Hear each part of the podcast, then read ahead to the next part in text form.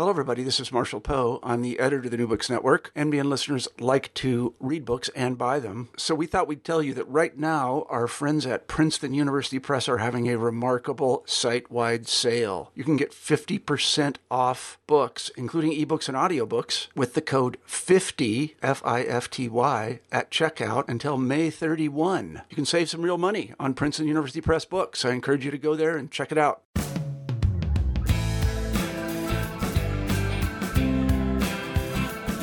Welcome to the New Books Network. I'm Nathan Bierma. As Americans gather for Thanksgiving this week, we may assume that we're continuing an unbroken chain of tradition that traces directly back to the Pilgrims in 1620. In fact, many of our most cherished Thanksgiving traditions are far more recent, and some are at odds with the historical record. When you examine various American traditions through the eyes of a historian and cultural critic, the gap between myth and fact can be vast but that gap is instructive in revealing what Americans believe about ourselves. This is what Jack David Eller contends in his new book, Inventing American Tradition From the Mayflower to Cinco de Mayo. New this month from Reaktion Books. I asked Eller how fact checking history helps show what we think it means to be American. Joining me now is Jack David Eller, author of Inventing American Tradition. David, welcome. Thanks for joining me. Uh, my great pleasure to be with you this morning. So you're an anthropologist. You've done various works on uh, American anthropology, cultural anthropology. Um, explain how you set your sights on Thanksgiving and other American traditions. Well, when I was teaching my introductory cultural anthropology class, I would use American traditions as you know examples of cultural change processes. So I had researched Thanksgiving. I would usually do Thanksgiving in the fall and sometimes Easter in the spring um, and began to realize there was a whole set of stories there um, that Americans really don't know, and that not only are kind of amusing and entertaining, but really shed some interesting light on American culture and history. Did you find your students were generally quite surprised uh, to learn these, to learn about these stories? Oh, yes, most definitely. They were surprised how recently uh, a lot of these traditions had, had begun, and then how much they had changed over time, and really how much disagreement there has been, and, and in a lot of cases, you know, continues to be about you know fairly cherished American traditions. Yeah, it was continually striking going through this book to say, well, it's only this old. It's not as old as as you think. um, so, as we gather for Thanksgiving this week, we we think that we're continuing the tradition uh, that was started when the Pilgrims. Uh, all gathered on Thanksgiving, the fourth Thursday of November in 1620, and ate turkey and uh, that it's been an American holiday ever since. And almost none of that is true or fully true. Uh, so let's start with the Mayflower. You point out, uh, you ask who was on the Mayflower. It wasn't all pious pilgrims looking for uh, looking to practice their religion freely. Who else was on the Mayflower? Well, about half of the crew, I guess, or the passengers, were, you know, pilgrims, quote unquote, that is kind of extremist Protestants who just couldn't get along in, you know, more kind of religiously plural Europe. So they were just escaping from that. And the rest of them were fortune seekers, um, servants. There were a few indentured servants. Uh, and the entire project, as I mentioned in the book, was actually financed by a company, the Plymouth Company in England, that was not at all interested in religious freedom. They were interested in making money. And so they were just looking to hire a bunch of um, settlers who would go to America and start a little business colony and make money for the company. And if they had intended to start a major cultural festival uh, on Thanksgiving, you point out that the last people who would have celebrated it uh, on a regular or um, substantial basis would have been the Pilgrims because they were opposed to uh, big cultural celebrations like that. They even opposed Christmas for a while, so they wouldn't have been on board with the plan as as we've carried it out uh, in modern times. No, one, giving thanks was a fairly common thing, so they weren't didn't think they were doing anything particularly special that day. Uh, and as you say, not only kind of cultural celebrations, but especially religious kind of things like this, kind of compelling God on the same day every year would have been verging on blasphemous to them. So there is a record of a harvest festival that took place in 1620, uh, I believe in Plymouth. Um, what is this record? What do we know about what happened and, and what didn't happen? Well, we know fairly little. We know that there there was a thankful day, and again, it was a fairly common thing, not only for pilgrims but Christians in general, to declare days of thanks, whether it was a a saint's day or you know success in a battle or you know, almost anything that they could be thankful for. And obviously, in this case, they were thankful that about half of them had survived the winter. Um, and so they had a rather typical, you know, kind of harvest festival. Most farming cultures do have some kind of end of the fall festival when, you know, the food is finally available. Um, we have some sense of what they might have eaten just based on what was available at the time. So they probably ate some fowl of various kinds, probably also a lot of seafood, obviously on the Massachusetts coast. Uh, things they would not have eaten would include potatoes because there were no potatoes in North America. Um, any kind of pies because they had no sugar and they used up all their flour. Any kind of dairy because they brought no cows with them. No apples because there were no apples indigenous to North America. So, and of course, you might have noticed last week or so, uh, the woman who invented the gr- green bean casserole died, and she had only invented it like in the 50s or 60s. So there were no green bean casseroles, obviously, at the first Thanksgiving. Yeah, I've eaten that and thought that that was what the Pilgrims did 400 years ago, but that that's pretty recent itself. And there was no turkey, or probably not turkey, uh, when they, they talk about eating fowl and deer. Uh, was there turkey? Mm-hmm. There may have been some turkey because turkeys were indigenous to the continent, but they probably would would have also eaten goose and duck, deer, as I mentioned, things like that. But turkey was not the centerpiece by any means whatsoever. That was invented probably 200 years later. And so then you trace how there are various days of Thanksgiving for various purposes that occur throughout American history, uh, being declared on days that include June 30, February 19, January 12, May 9, it, all over the place. Uh, the date gets settled much later. Um, but you write that as Thanksgiving and the proclamation of, of an American Thanksgiving by the president, which I believe first happened well, I should say George Washington declared one, right? And then Abraham Lincoln settled it later, but it wasn't connected to, the, at least explicitly, to the settlement uh, at Plymouth and the celebration in 1620. Almost definitely. Yeah, the um, declarations, the proclamations by Washington and Adams had nothing to do with the Pilgrims whatsoever. They were usually days um, about, you know, again, battles that had been won, usually. Um, and even uh, Lincoln's proclamation in 16, 1863 never mentions the Pilgrims specifically.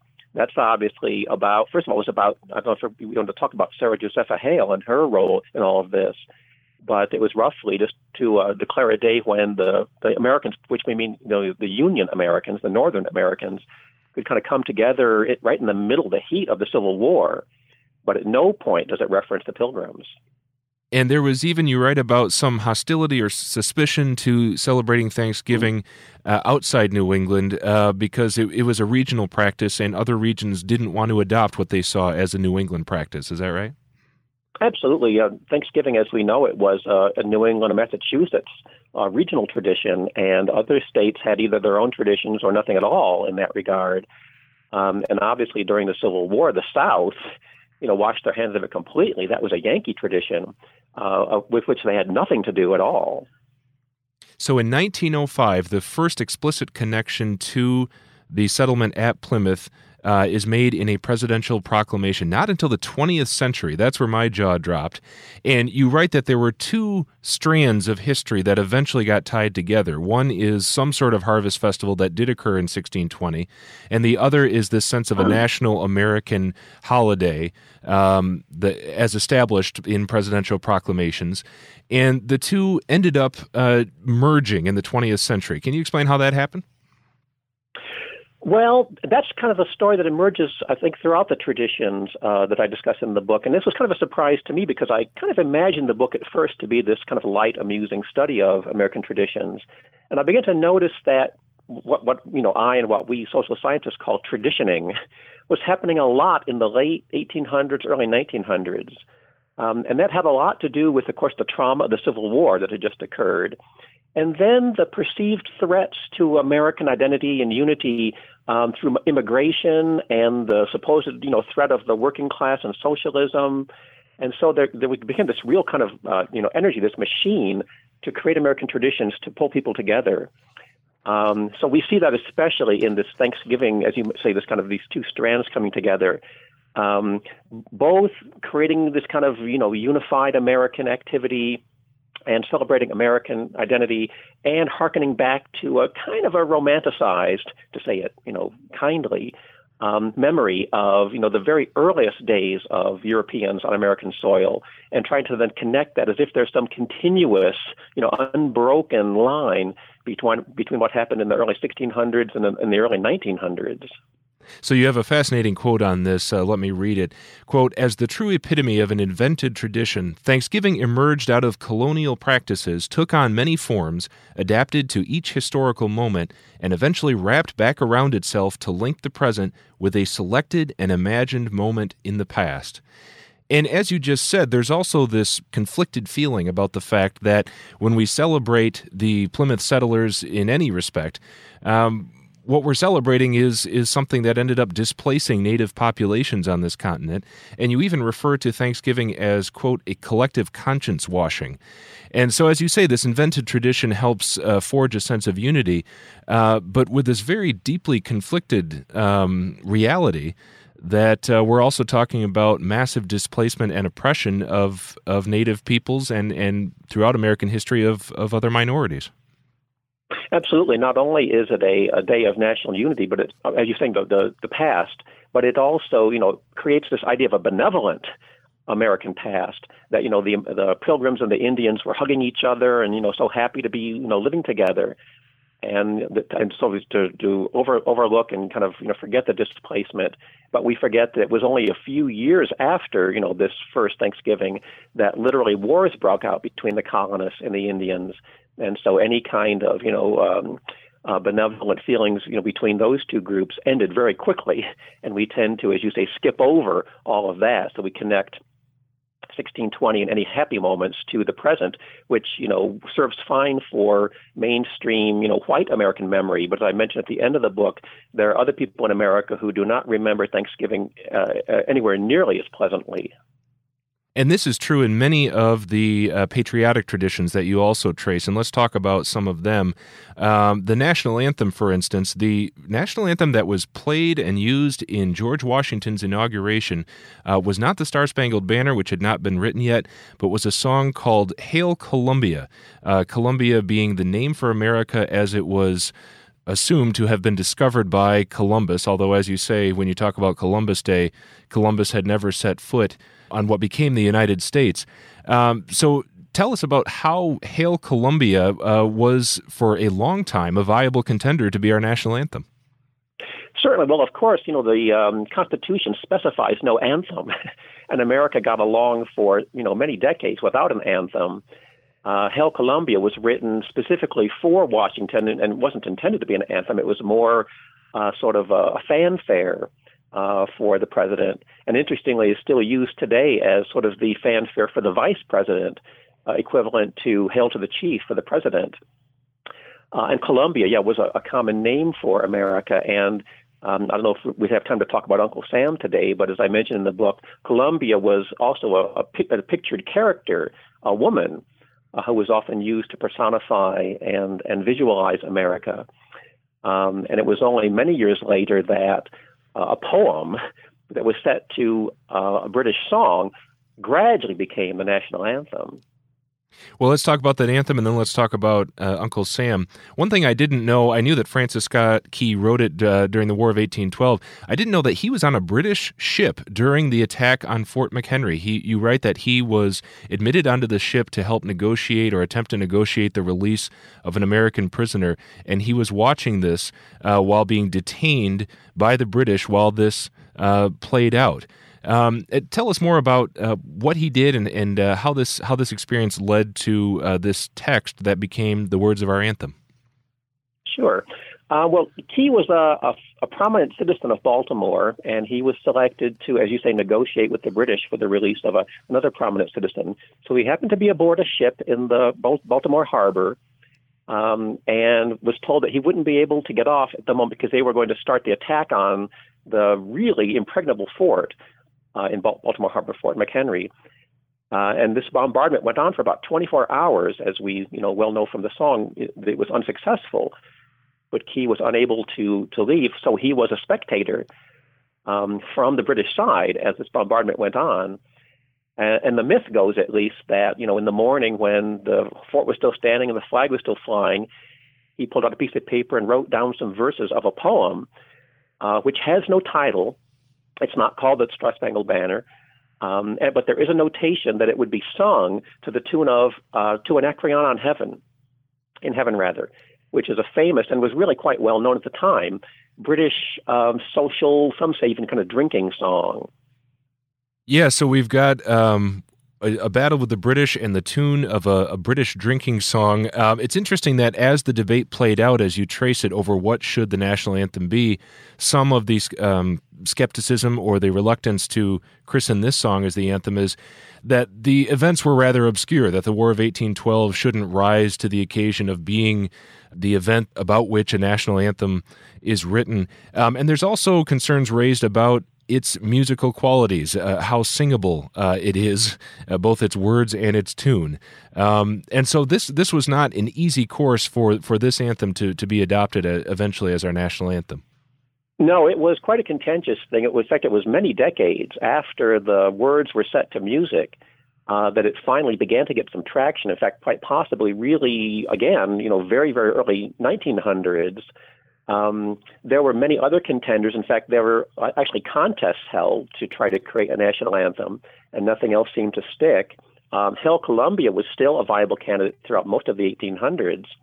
Um, and as you say, there were people who thought that, first of all, uh, a British drinking song was not suitable. We should have our own American melody. And many other um, verses, lyrics had been set to those same uh, that same music, so it was hardly a unique thing. In fact, Key himself had written verses before the Star Spangled Banner that he'd recommended to set to that same tune. Um, many people thought, as you say, it was too obscure. I mean, most Americans still today don't know actually what the song is about. That it's about that particular battle in that particular war. Most Americans know little about that war, honestly. Uh, many thought that it was just too military a song, just too warlike. Uh, and others, and as we see today when people perform the song, the range of notes is really high, uh, uh, high several octaves uh, of music, and then the, the lyrics are very unusual. Most people don't realize that the first four lines of the first verse are all one long question. You know, oh, say, can you see? And then all these things, can you see? Um, so the grammar is just very strange, and, and people actually don't even kind of recognize it. They just memorize random words rather than actually understanding what, what they're singing about.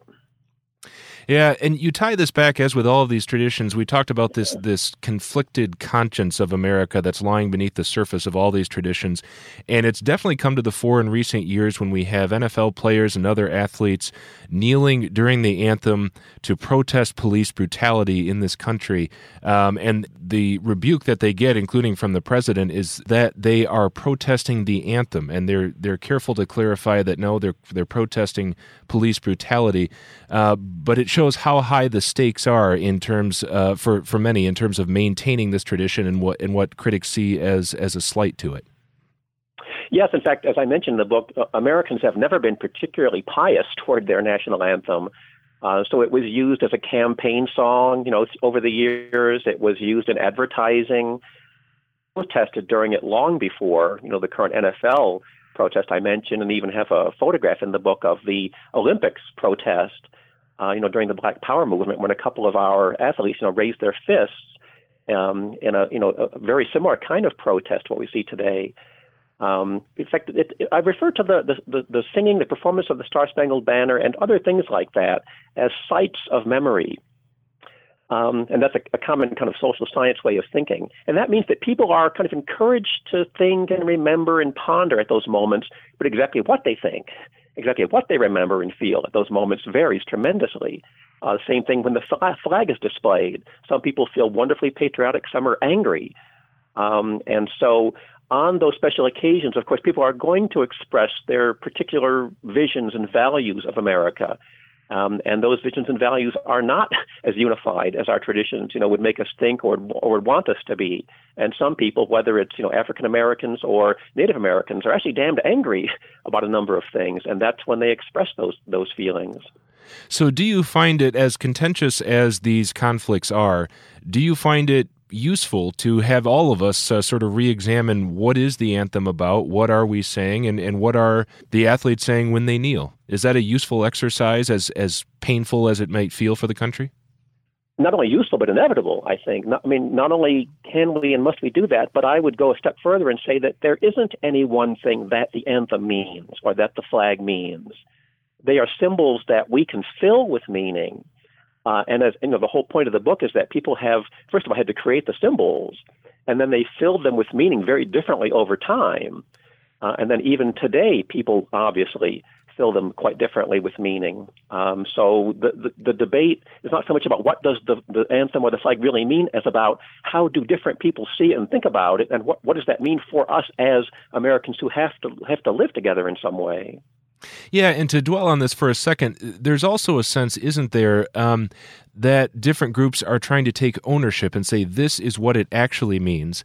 Um, and even in slogans like Make America Great Again, what's great and what is America is defined in a certain way by a certain group.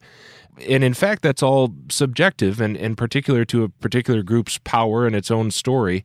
Um, but doesn't it seem problematic that, that there are no absolutes, even though different groups seem to assume that their so called ownership of a ritual or a symbol uh, is absolute? Oh, it's problematic. but for us anthropologists, much less so, because we, first of all, realize that everything in culture is constructed. You know, people have to create it. People have to, we say, contest it. Um, and that whatever people, if they if they agree on anything at all today, it's through a very long historical, you know, process of beating out that meaning. Uh, but as much as it's constructed, it's also very, very pluralistic. That you name anything you can name, people are going to have two or more different attitudes or conclusions about it um, yeah. not only over time, but it, but in the present, of course. Yeah. Well, this this illustrates how you know it it may start like uh, as you said. It it seems like we're starting with sort of trivial fact checking about some of these stories, and very very quickly we get into these uh, very deeply embedded themes and these these questions about uh, how a culture constitutes itself and sees itself. Let's talk about some of these other patriotic symbols that you have in your section on patriotic traditions. You mentioned Uncle Sam, uh, Columbia, uh, a female figure, was another contender to be sort of the personification of the country, uh, and there was John Bull, or was John Bull British? Remind me, uh, help me sort out those figures. John Bull's British brother Jonathan was the American equivalent. Yeah, so John Bull, there was already a tradition of depicting England as a person, John Bull. Um, and so Americans, you know, developed this character, Brother Jonathan, who was sort of the younger brother or son or something of, of John Bull.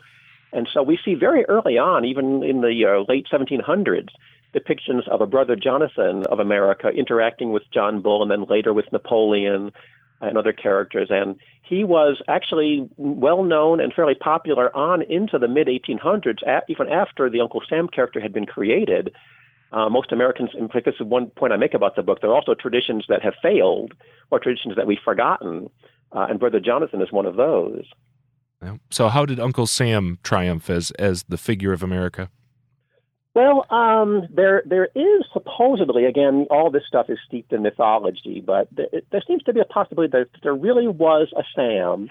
He would have been Sam Wilson, who was once again a player in the War of 1812. He was a food supplier, a meat packer, and he stamped his um, crates with a U.S., which some people thought was, you know, actually, it's interesting side point.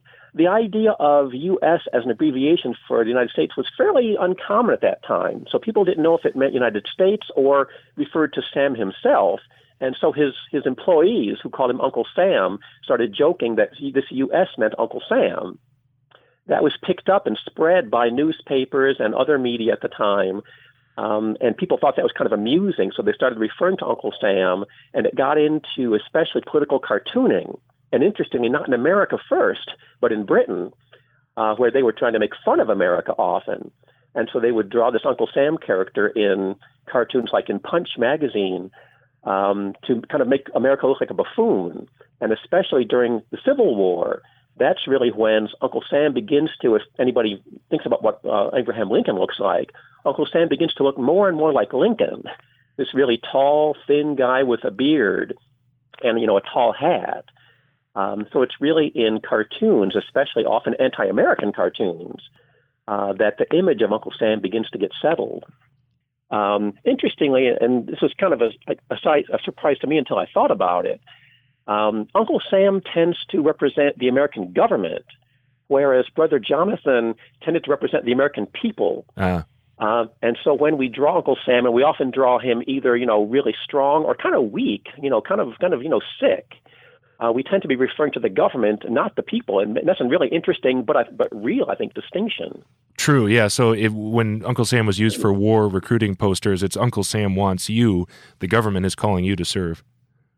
Absolutely. So you have him talking to the people, but he's not representing the people. Yep. Uh, let's talk about the American flag. The the one thing I thought I knew about the flag was that Betsy Ross sewed the first flag, and that's almost certainly not the case. In fact, you say was, this is a case where we can actually trace the source who says it's the grandson, I believe, of Betsy Ross, who says, "Well, we don't know the source, so this tradition is as good as any," and uh, essentially creates a tradition by fiat. Is is that kind of how it happened? Yeah, unfortunately, absolutely. Uh, the flag resolution, which uh, specified some details about the flag very, very early in the American Revolution, was a year after the supposed Betsy flag, Betsy Ross flag sewing. So it's almost impossible that she would have sewn the flag when we hadn't even adopted a flag at that point. also, there's some record or there's some claim of a, the constitutional, or rather the, um, the Continental Congress, sending a committee to her, including George Washington. But George Washington wasn't a member of the Congress; he was a general of the army, so it's almost impossible he would have served on such a committee. So once again, you know, a myth. Yeah, it was probably a good generation later when yeah members of her own family were promoting this myth and saying, well, there's no evidence to support it, but in the absence of evidence, we can fall back on tradition, which is very circular thinking. Pro- you're trying to prove a tradition by referring to tradition, and historians really can't do that kind of thing.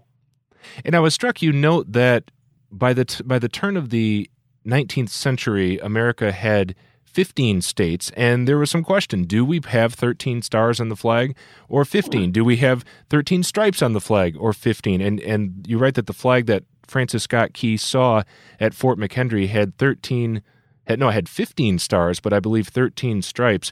And it's interesting to go back and think that in that moment there was the question of how changeable, how fluid is is the design of this flag, which we think of as iconic and, and static.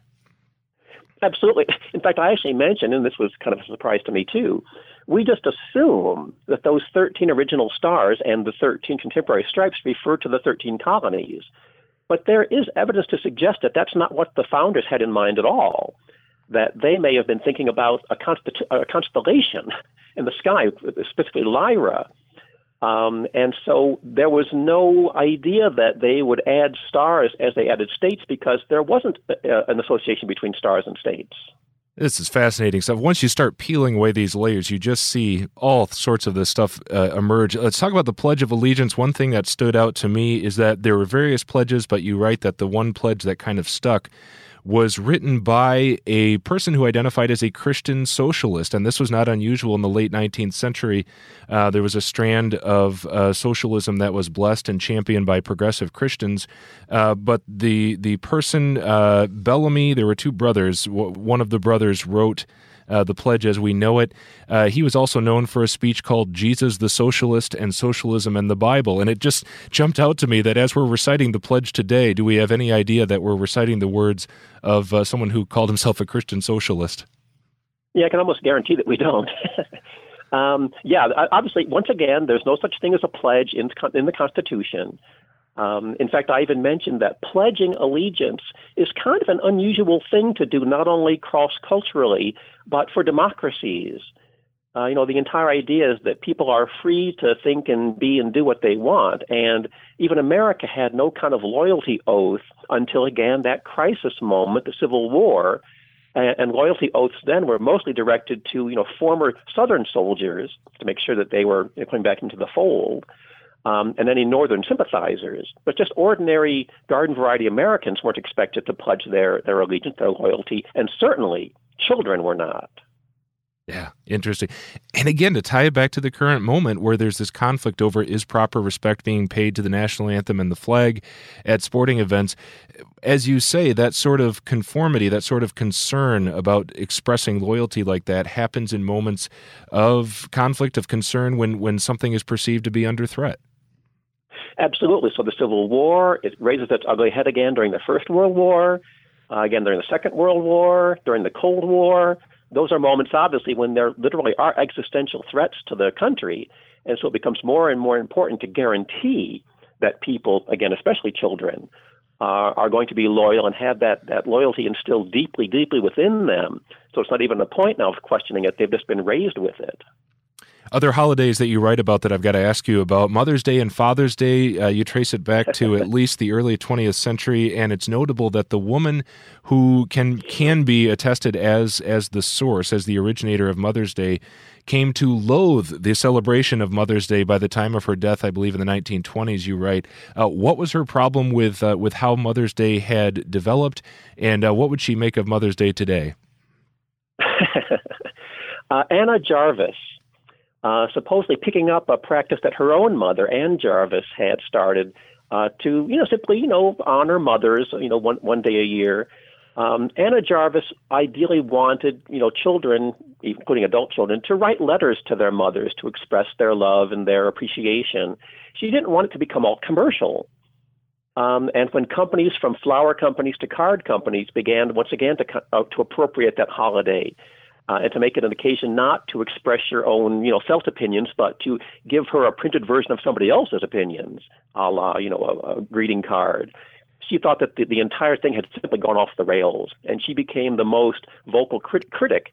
Uh, actually, tried to, to to outlaw the holiday, but, but by that point, it had gotten way out of her hands, and so she died, you know, in poverty you know, uh, to the to the last day condemning the holiday that she had been so instrumental in starting in the first place and there were similar concerns about Father's Day. Let's just not let it get too commercial. And uh, now, if you see some of the ads on TV around those holidays today, and and the uh, the Hallmark greeting card industry, um, it took a different direction than they intended.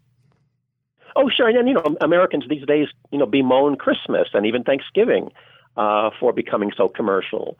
Uh, and I'm sure you've noticed that we've already started the, you know, the holiday shopping season. In fact, one thing I guess we guess we didn't mention when we talked about Thanksgiving a few minutes ago was the uh, the settling of the date has a lot to do with creating a shopping season. Um, and back in in the 30s, when Roosevelt was president and the uh, Depression was still on, he tried to move the holiday a week earlier um, at the behest of the National Dry Goods Association. Thank you very much. Uh, to create a week longer shopping season. And about half the states followed him, the Democratic states, another interesting political divide, and the Republican states didn't. And so for two or three years, uh, America was split over the date of Thanksgiving until they finally, over you know, under protest, settled back on the original date. Uh, but both Thanksgiving and Christmas and every other holiday, from Veterans Day to Washington's birthday, has become incredibly commercial. And I'm wondering if in the next edition of your book you can add a chapter about Black Friday. And what we're seeing now, I think relatively recently, is the intrusion of Black Friday into Thanksgiving itself. So some of these sales start at midnight or at 6 p.m., or I think in some cases even at noon on Thanksgiving. And it's that inevitable intrusion of commercialization that, as you say, is, is foundational to, to the location of Thanksgiving on the calendar. Oh, absolutely. And an escalation, as you see, yeah, just a, you know a battle to make it earlier and earlier. Um, yeah, I, I, didn't actually mention Black Friday. I realized later, but there, I guess there actually was something, maybe as early as the '60s, when people were referring to a Black Friday, but or sometimes Big Friday.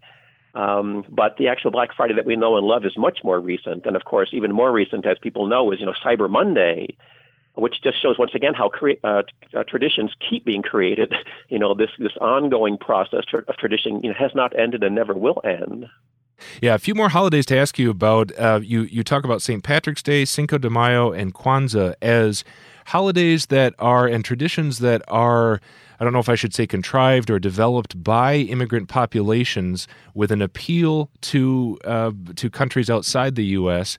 Um, but in fact, they are American originations uh, that we, in some cases, export back to the foreign countries that uh, to which they refer. Uh, explain how that worked with St. Patrick's Day. There, there was a feast of St. Patrick. Uh, in Ireland, dating back many centuries, um, but St. Patrick's Day became what it became uh, in America much more recently. How did that work? Well, yeah, as you say, many of those holidays either refer back to some other country or do have a source of some sort there, but it's nothing like the tradition that actually we know and that was practiced in America. So there was, you know, for some centuries, a feast day for St. Patrick on the Catholic calendar. Uh, and I think it's really important for Americans to remember, and they forget very easily, that St. Patrick, like all saints, um, and all this wearing of the green business is not so much an Irish tradition as an Irish Catholic tradition. Uh, green is the color of Catholics, orange is the color of Protestants. And so many Irish Protestants would not, you know, join in the revelry here at all about this green, you know, saint business. But anyhow, um, when the, in, even in the early 1800s, before the large immigration uh, after the potato famine, um, Irish immigrants in America were celebrating uh, St. Patrick's Day as um, actually kind of a day of assimilation to celebrate their pride in being Americans. So they would have quite sober evening indoor festivals. They would have, you know, dinners and speeches and things like that, usually kind of leading citizens, the upper class and businessmen, and they would display the Irish flag and the American flag. Um, and they would essentially, again, you know, kind of uh, establish, pro- proclaim their Americanness. It's really only in the later 1800s when the next wave of immigrants who are poorer, more Catholic, and more militant, more anti British, move in, take over this holiday from the kind of more stodgy establishment um, Irish leadership in America. Uh, have outdoor parades, more raucous kinds of events, and much more again kind of military events with you know kind of rifle associations marching. Uh, much more, you know, uh, stating uh, Irish pride and Irish nationalism, both against Britain and to a certain extent against America. And when it comes to Cinco de Mayo, how how did this emerge, and and how do you determine is Cinco de Mayo American or something else, or all of the above? well, I, I, like what you say that all of the above ultimately. Um, no, the, the the original uh, event that it refers to, the, the Battle of Puebla, um, to, to set a little context, America had seized about a third of Mexican territory after the Mexican American War in 1848. Um, as a result of that war, Mexico was in debt, and you know Europe was pretty angry at it. So a number of European countries were kind of looking at Mexico as you know a potential source of you know wealth, wealth and power. France actually invades Mexico, trying to establish a French empire there.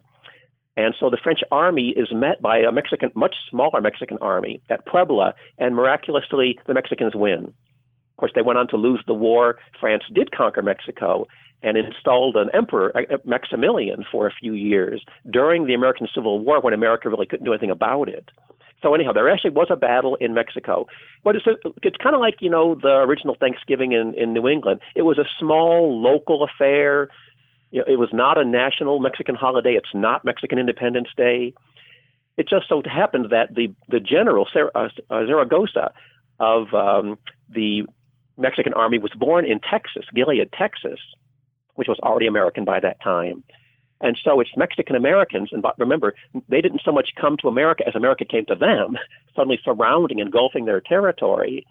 It's Mexican Americans in Texas and Southern California who, again, kind of select this date, the way Irish select St. Patrick's Day, to remember, you know, a great thing that Mexicans did, and to once again celebrate their their, their national identity inside America.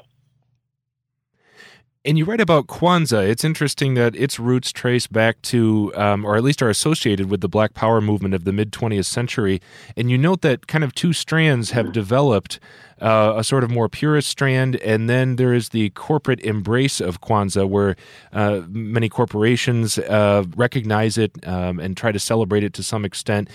Is the attempted mainstreaming of Kwanzaa, the, the corporatization, you might say, of Kwanzaa, um, is that a bastardization or, or, or is it a triumph uh, that, that this holiday becomes mainstream? Or again, is it back to all of the above?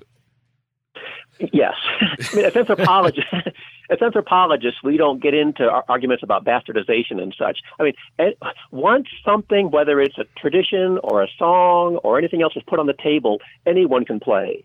Yep. Um, and, and, so obviously, those who are using it for more African nationalist identity kind of purposes are going to want to control it and do certain things with it. Those who either see it as a wonderfully multicultural thing uh, or just see it as a you know sales opportunity are going to think of it and use it in very different ways. And from at least from my point of view, neither one is more real, more I guess, more authentic even than the other. They're just the multiple ways that people handle culture of all sorts, tradition and otherwise. Yep. Well, you have chapters on Coca Cola, a chapter on Superman, Mickey Mouse, um, a chapter on blue jeans. Let me let me ask you about that because tradition does include dress, uh, artifacts, and means of dress of clothing ourselves. Um, you you call blue jeans, I believe, an individualistic American uniform. Uh, if I have that right, explain what you mean by that. Well, Americans, you know, love to think of themselves as wonderfully uh, individualistic and, you know, even iconoclastic, and yet we seem to do it, you know, in very much the same ways. So when you look at, you know, these, you know, uh, uh, spaces of individualism like college campuses or, you know, those urban streets, look down the street and what you see is a sea of, you know, blue denim. So Americans are are individuals within very narrow ranges of conformity. and this is kind of you know our individualistic uniform, as I as I mentioned. Well, you have a closing chapter where you kind of give some reflections, including. Uh, th- how there's an anti-historical streak in American memory in American culture. Um, America is not particularly uh, it's not always captive to history. It's not always interested in history. Uh, you talk about how in the 19th century there was an attempt to tear down Independence Hall.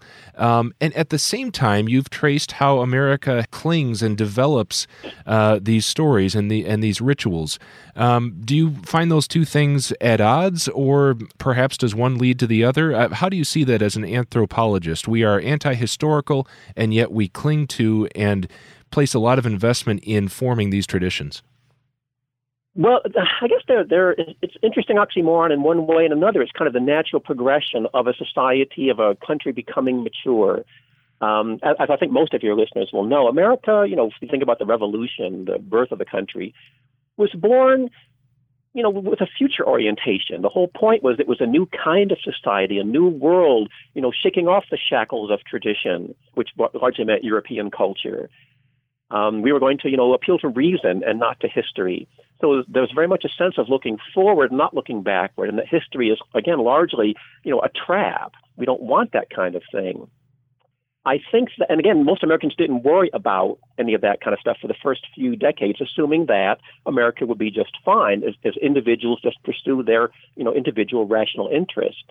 When you get those, as I call them, existential threats to the country, like the Civil War, immigration, socialism, Americans begin to realize a country can't live without, can't, can't stay together without those kinds of things. And so America does this interesting kind of backward process. We tend to think, we social scientists, of society starting out traditional and becoming modern. If anything, America started out modern and became traditional. Hmm. Uh, in this really aggressive process of creating traditions to try to create some kind of American identity, some kind of American unity. And so we see this again these decades between about 1880, which is when the uh, Civil War veterans are becoming you know older adults and starting maybe even to die. They don't want that memory of of their their sacrifice and their accomplishments to be lost. And about 1920, coming out of the out of World War One, that generation or so really, really muscular traditioning to try to pull America together when it seems like it's just about to fall apart. So that does a lot to answer my next question, but I, I want to ask it in these terms. Uh, throughout this book, you're uh, witnessing this battle between myth and fact and uh, trying to reconcile what we assume to be fact with, with what history actually shows. Um, what if, as an anthropologist, what is the, what is the value of that exercise? Um, is it it's not just to say, oh, it was this date and not that date, or it wasn't Betsy Ross. Um, what are you getting at as an anthropologist when you're trying to sort out uh, what's true and what's not when it comes to myth? Thank you for that question. That's actually a really important question for my discipline, and I think maybe for Americans and, and humans in general. I think the main message of anthropology and of the this kind of revelation about traditioning is that the way things are today isn't the way they always have been. We think that the flag has always been thus and so, the song, and we, it's always meant the same things. People have always treated them the same way, and that's not true. Every behavior, every institution, every symbol has a history. And to understand how it's come makes us realize that we can't take the present and read it back into the past. But that also means that's, and maybe that's kind of a sobering, even slightly depressing activity But I think the more optimistic message from that is that we, we don't we don't have to we can't read the present into the future.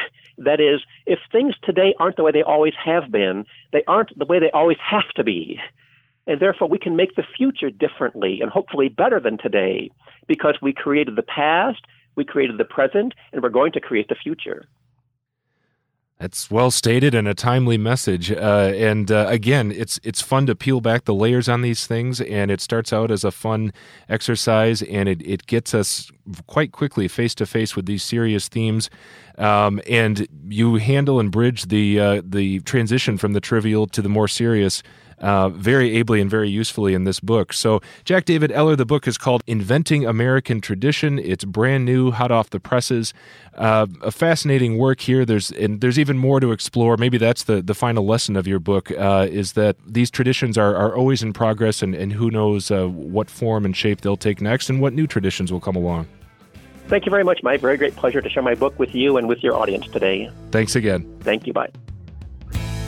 Jack David Eller is the author of Inventing American Tradition From the Mayflower to Cinco de Mayo, published this month by Reaktion Books. Eller is a retired professor of anthropology at the Community College of Denver. His many books include Cultural Anthropology, Global Forces, Local Lives, and Culture and Diversity in the United States. I'm Nathan Bierma. You've been listening to the New Books Network.